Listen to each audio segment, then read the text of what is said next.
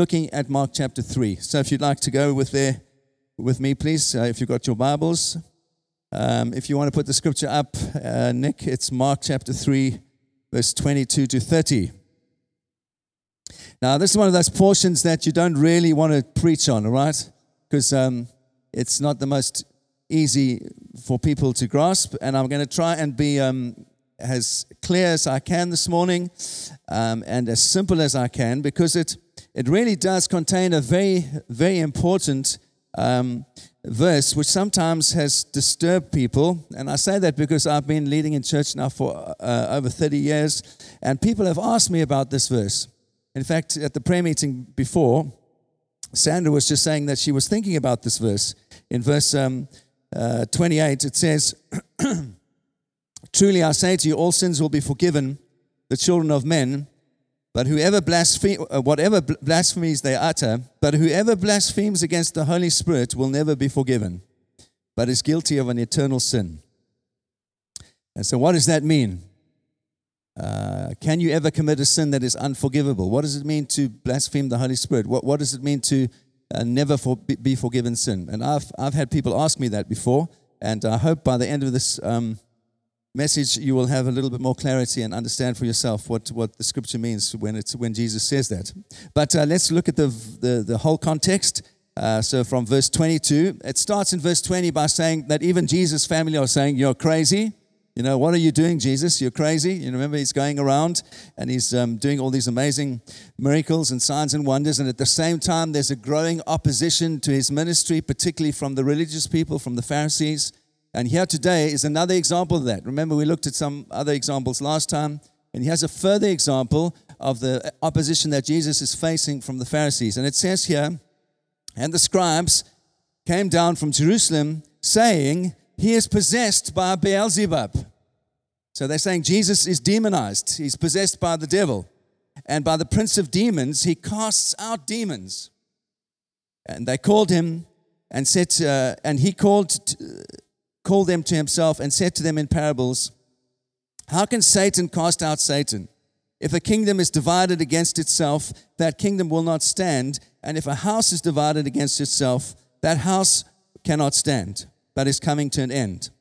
No one can ever enter a strong man's house and plunder his goods unless he first binds the strong man. Then indeed he may plunder his house.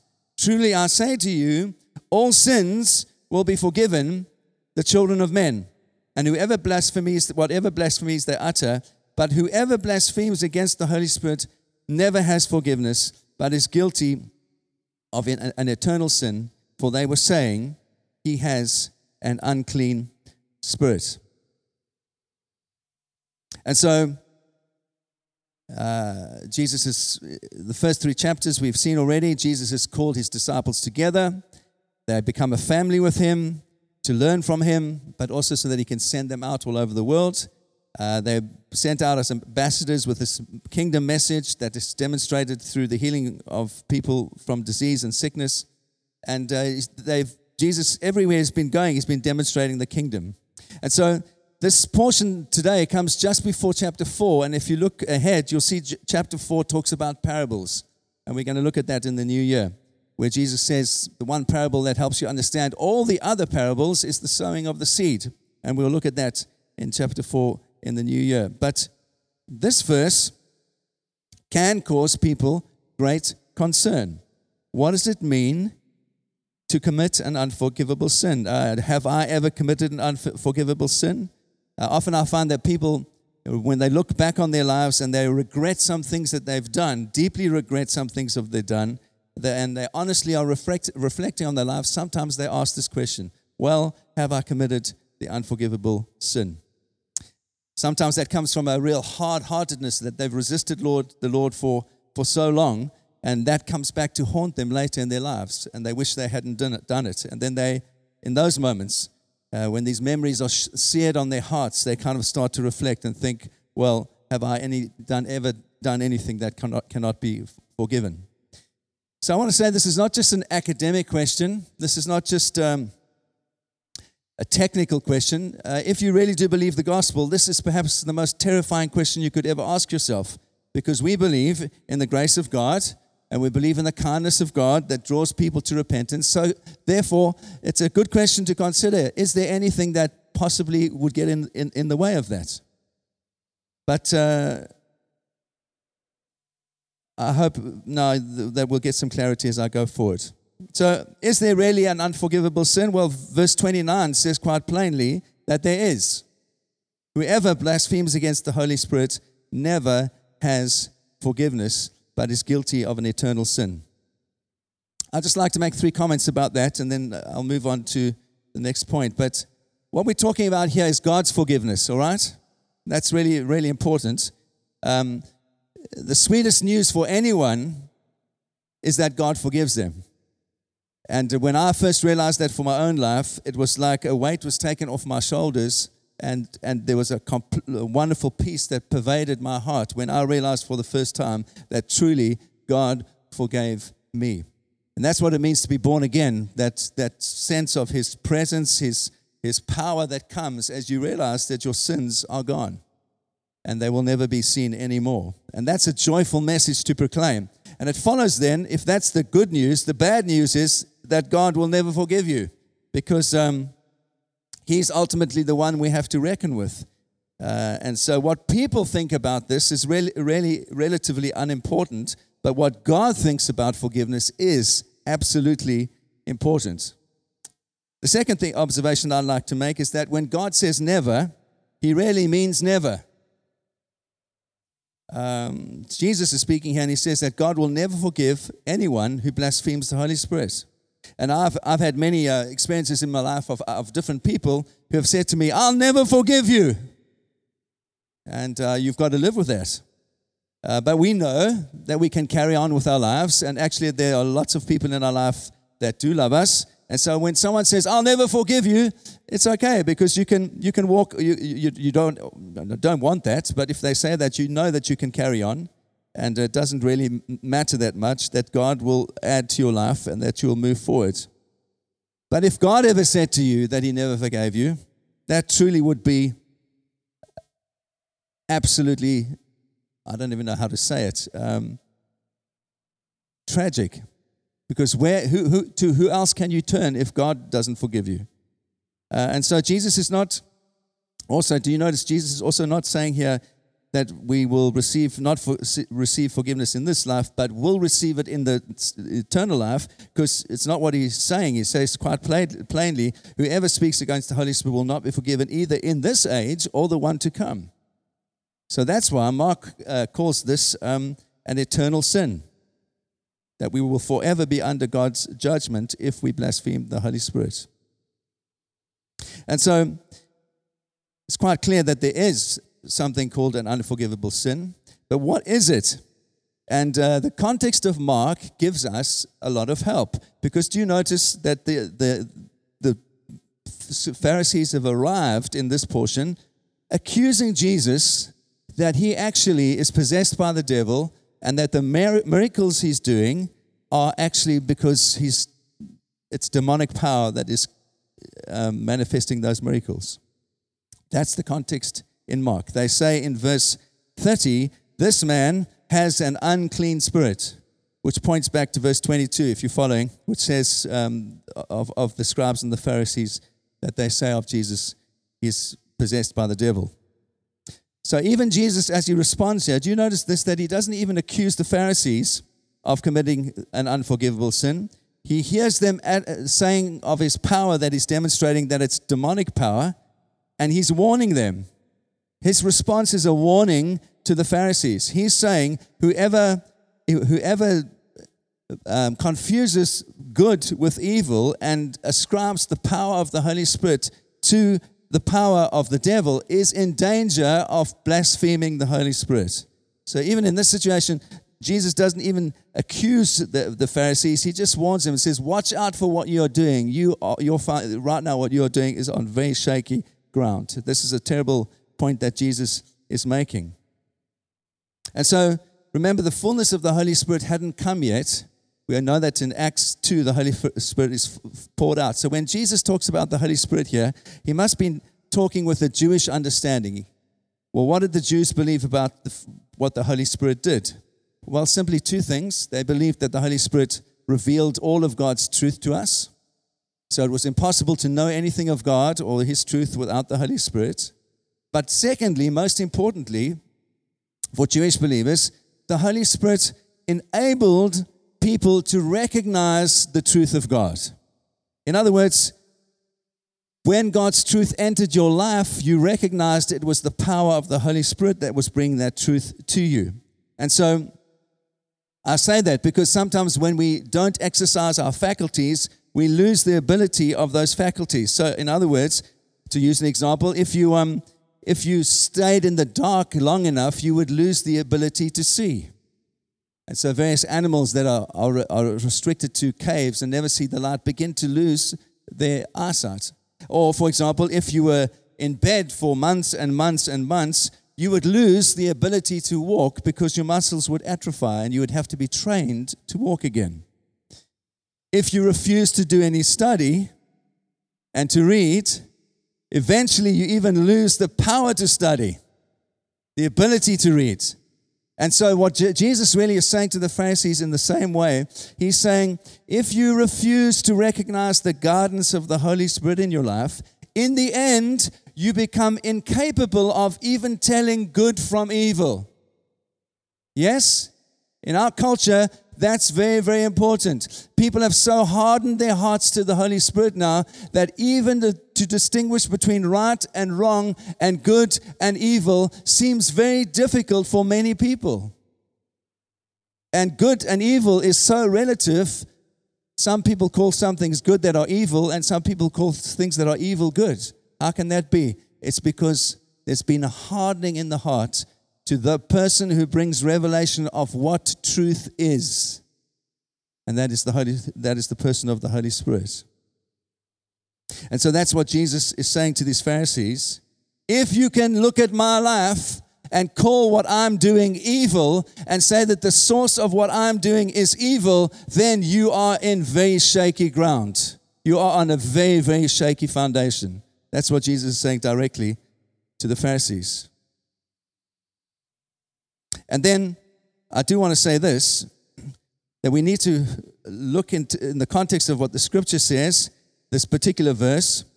Um, that verse 28 all things will be forgiven the, to, the sons of men and whatever blasphemies they might utter and you notice it doesn't have any exceptions here saying that all our sins will be forgiven and then verse 29 is saying but if we blaspheme the holy spirit we, we are in danger of eternal judgment. So, what is verse um, 28 mean then? All sins will be forgiven. Well, uh, if you look at the context of all of the Gospels in Mark chapter 1, verse 4, it says, John the Baptist appeared in the wilderness preaching a message of repentance for the forgiveness of sins. Uh, Mark 1 14 and 15 says the same thing. Jesus came into Galilee preaching the gospel and saying, The time is fulfilled and the kingdom is at hand. Repent and believe in the gospel. And then numerous other examples in Acts.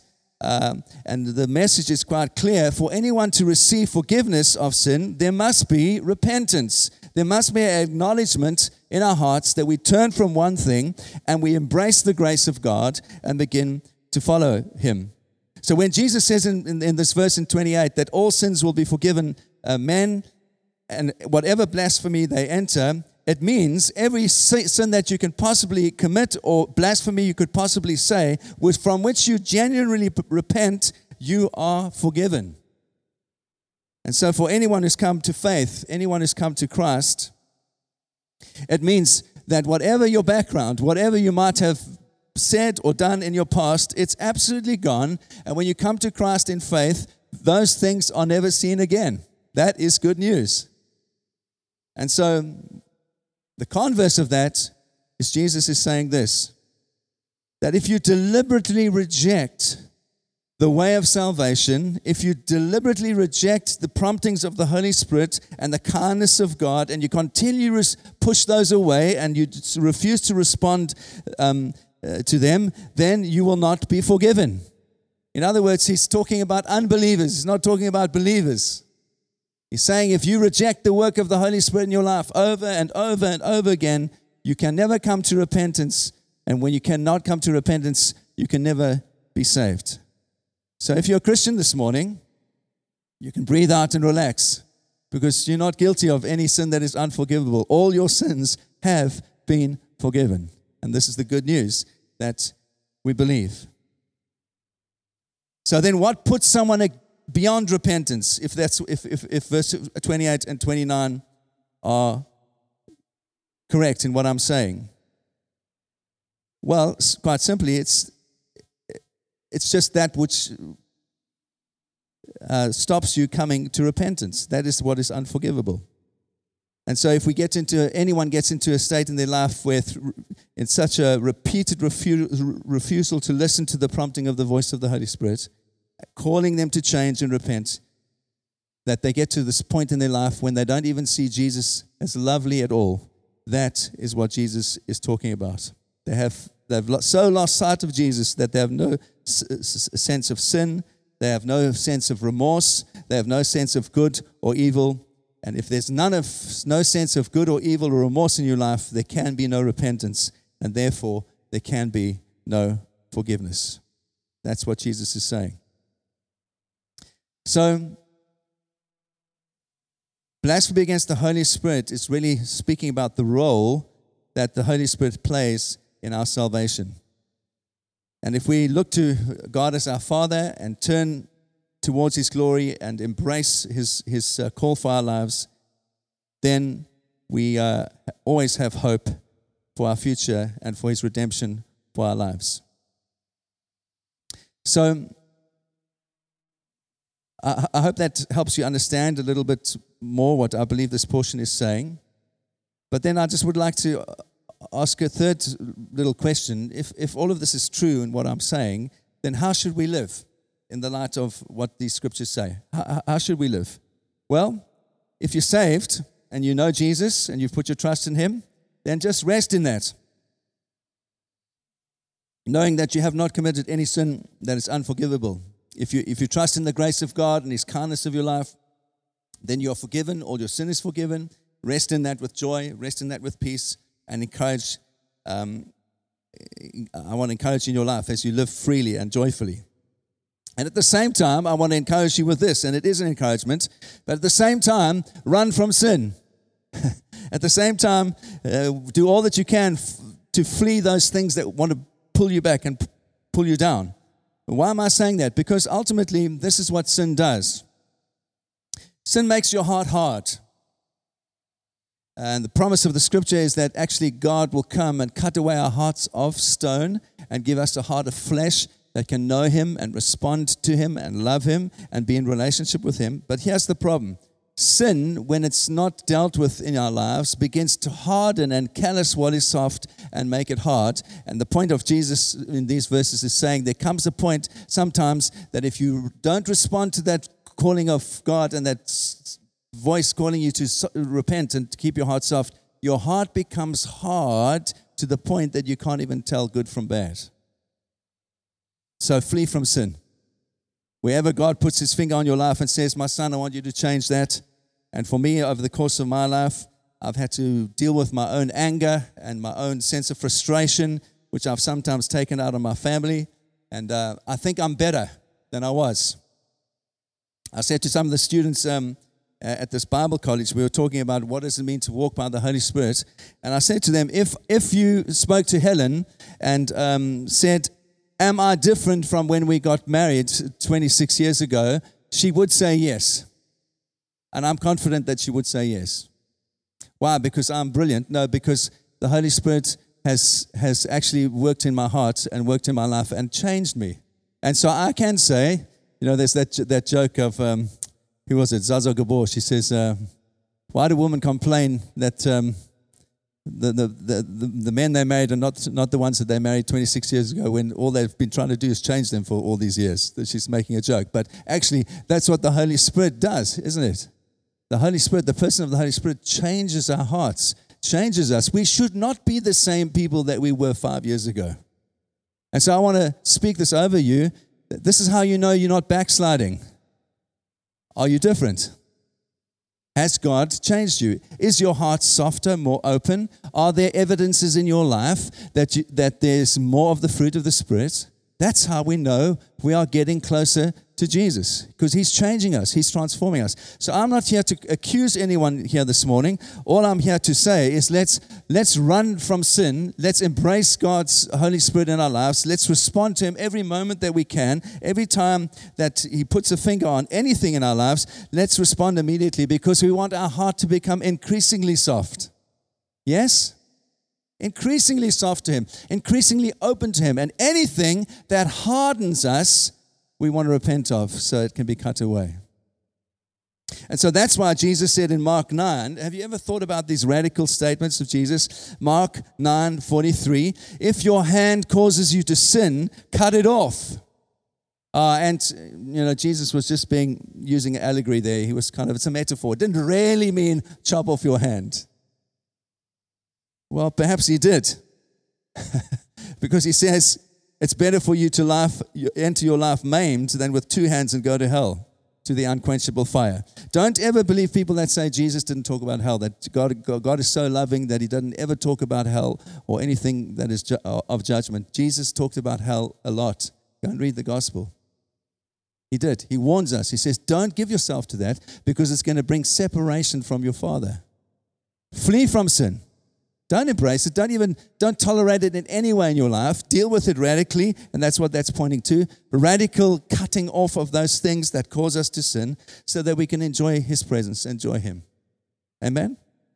And so I found that Christians have a sentimental view of God's justice that really doesn't ever feel the horror at the thought of being utterly forsaken by God and separated from him. And we get we're too sentimental. We're too, and, uh, but the scripture is not. It's saying actually you can be separated from God. Don't give yourself to things that separate you from the presence of God.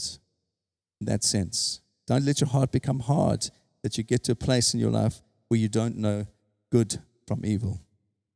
And so, I want to encourage you, even if you're saved this morning, if you're here, flee from sin, Embrace the good news of Jesus. Love the gospel. Love each other. Keep your heart soft. And if you don't know Jesus this morning, then I want to encourage you not only to flee from sin, but I also want to encourage you to run towards Jesus with all of your heart.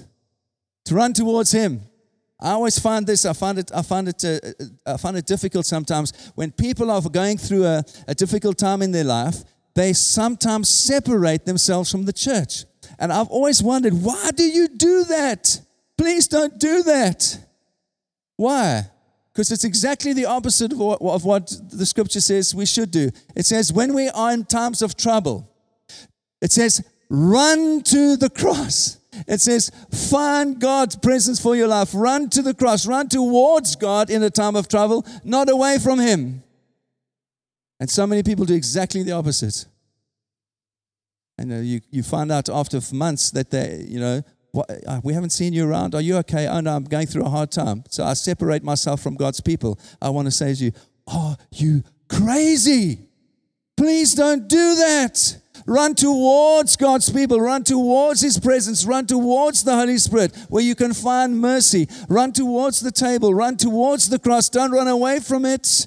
When you're running away from it, you're putting yourself even more of a terrible position. Please don't do that, guys. If you're going through a hard time, you know what we want in our church community? It's a place where you feel so secure and so loved that when you really are going through a hard time, your first response is to go to your mate in your home group or to one of the people that you respect in the church and to put your arm around them and say, Please help me. I'm going through a terrible time. And you know they're going to love you. That's what community is. That's what the church is. That's what it should be.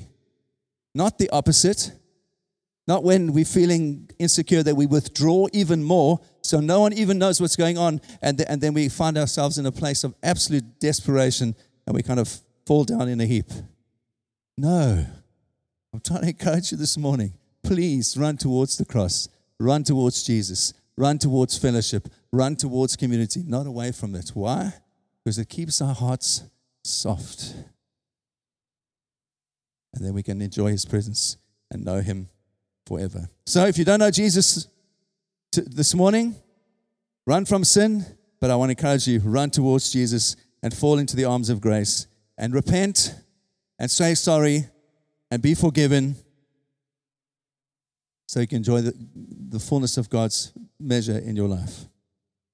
You see, there, was this warning that Jesus spoke to the Pharisees, but here I want you to I want to conclude by this that you hear this above all things this morning. There's an offer of grace to all of us. There's an offer of forgiveness to all of us. All sins will be forgiven the sons of men, whatever blasphemies they utter. There's nothing that you have said, nothing that you have done that cannot be forgiven by the grace of God. That's the good news of the gospel. Everyone should say, Amen. Only repent. Say sorry. Acknowledge what you've done. And then once you've done that, what does the scripture say? Believe. Believe in the goodness of God. Believe in, uh, in his kindness for your life. Don't be proud. It's about humility, you see. Don't resist the kindness of God. That's all, that's all required. That's all that is required of us. To believe, to repent, to acknowledge that, and to fall into the arms of grace. You know, um, uh, in our marriage, uh, I, I, grew up in a very sort of aggressive home. Um, there were three three sons, and my dad was quite a quiet guy, and my mom was very quiet. But the, the three the three boys, we all we were all full of testosterone for for many many um, years. And so when we would have we we regularly had family dinners, and uh, sometimes when people came into our uh, our house and we were talking over the table, it was like they thought we were at war, you know, because everyone's opinions were so strong and you had to kind of. And then I grew up in a boarding school as well, which was the worst thing that ever happened to me. Can I just say this to you? If you're considering sending your kids to boarding school, don't. Don't. Don't pay 30 grand to send your kids to some fancy school where they'll be in a boarding establishment. Nothing good comes of it. I'm sorry if you send your kids to boarding school. I'm happy you disagree with me. I just want to say in my life, nothing good came from it. Nothing. Take your 35 grand and put it into things for your family to enjoy while they're together. That was a bit of a rant, but anyway. Uh, so, yes, so I learned to be even more aggressive at boarding school. And I was always small, so I used to fight with everybody just to kind of like have some kind of identity, you know? So, why am I saying all of this? I don't even know why I'm saying all of this. Um, what, what was the, hey? I did have a point because I was trying to finish with God's offer of grace uh, to you and not resisting. And, and yeah, oh, yes. So, so um, people would come into our home and, and, and think we were, we we were at war with each other and, and it was very vocal and very aggressive. And so in my, in my marriage, I've had to unlearn that. Yes? Because how many of you know that Helen's very quiet and I'm very loud? And so we would often, like um, in our early years, and uh, the boys can probably tell you still sometimes in our later years, uh, I would be speaking very loudly and Helen would just be like disintegrating. And I'm thinking that I'm actually being quite restrained, but I'm not. I say all that to say that actually God has changed me, and I think I know that I'm not the person that I was 20 years ago. Why? Because the grace of God and the kindness of God transforms all of us if we will open our hearts and allow God to do that. So I want to encourage you this morning the grace of uh, the office of His grace is available to all of us today. And if you hear His voice today, what does Hebrews say? Say, doesn't don't harden your heart. Don't put it off one moment. If you know God is speaking to you about something this morning, don't put it off. Deal with it. Repent. Embrace the new that He has for you. Don't harden your heart. And if you don't know Christ as Savior this morning, then I'm asking you to respond now. Don't put it off. If today you hear God's voice, repent today, embrace His grace today, and begin to live in the freedom that He has for you. Don't wait for tomorrow. You don't know what tomorrow holds. Take hold of His grace today. Today is the day of salvation. Repent, believe today. Amen. Let's pray.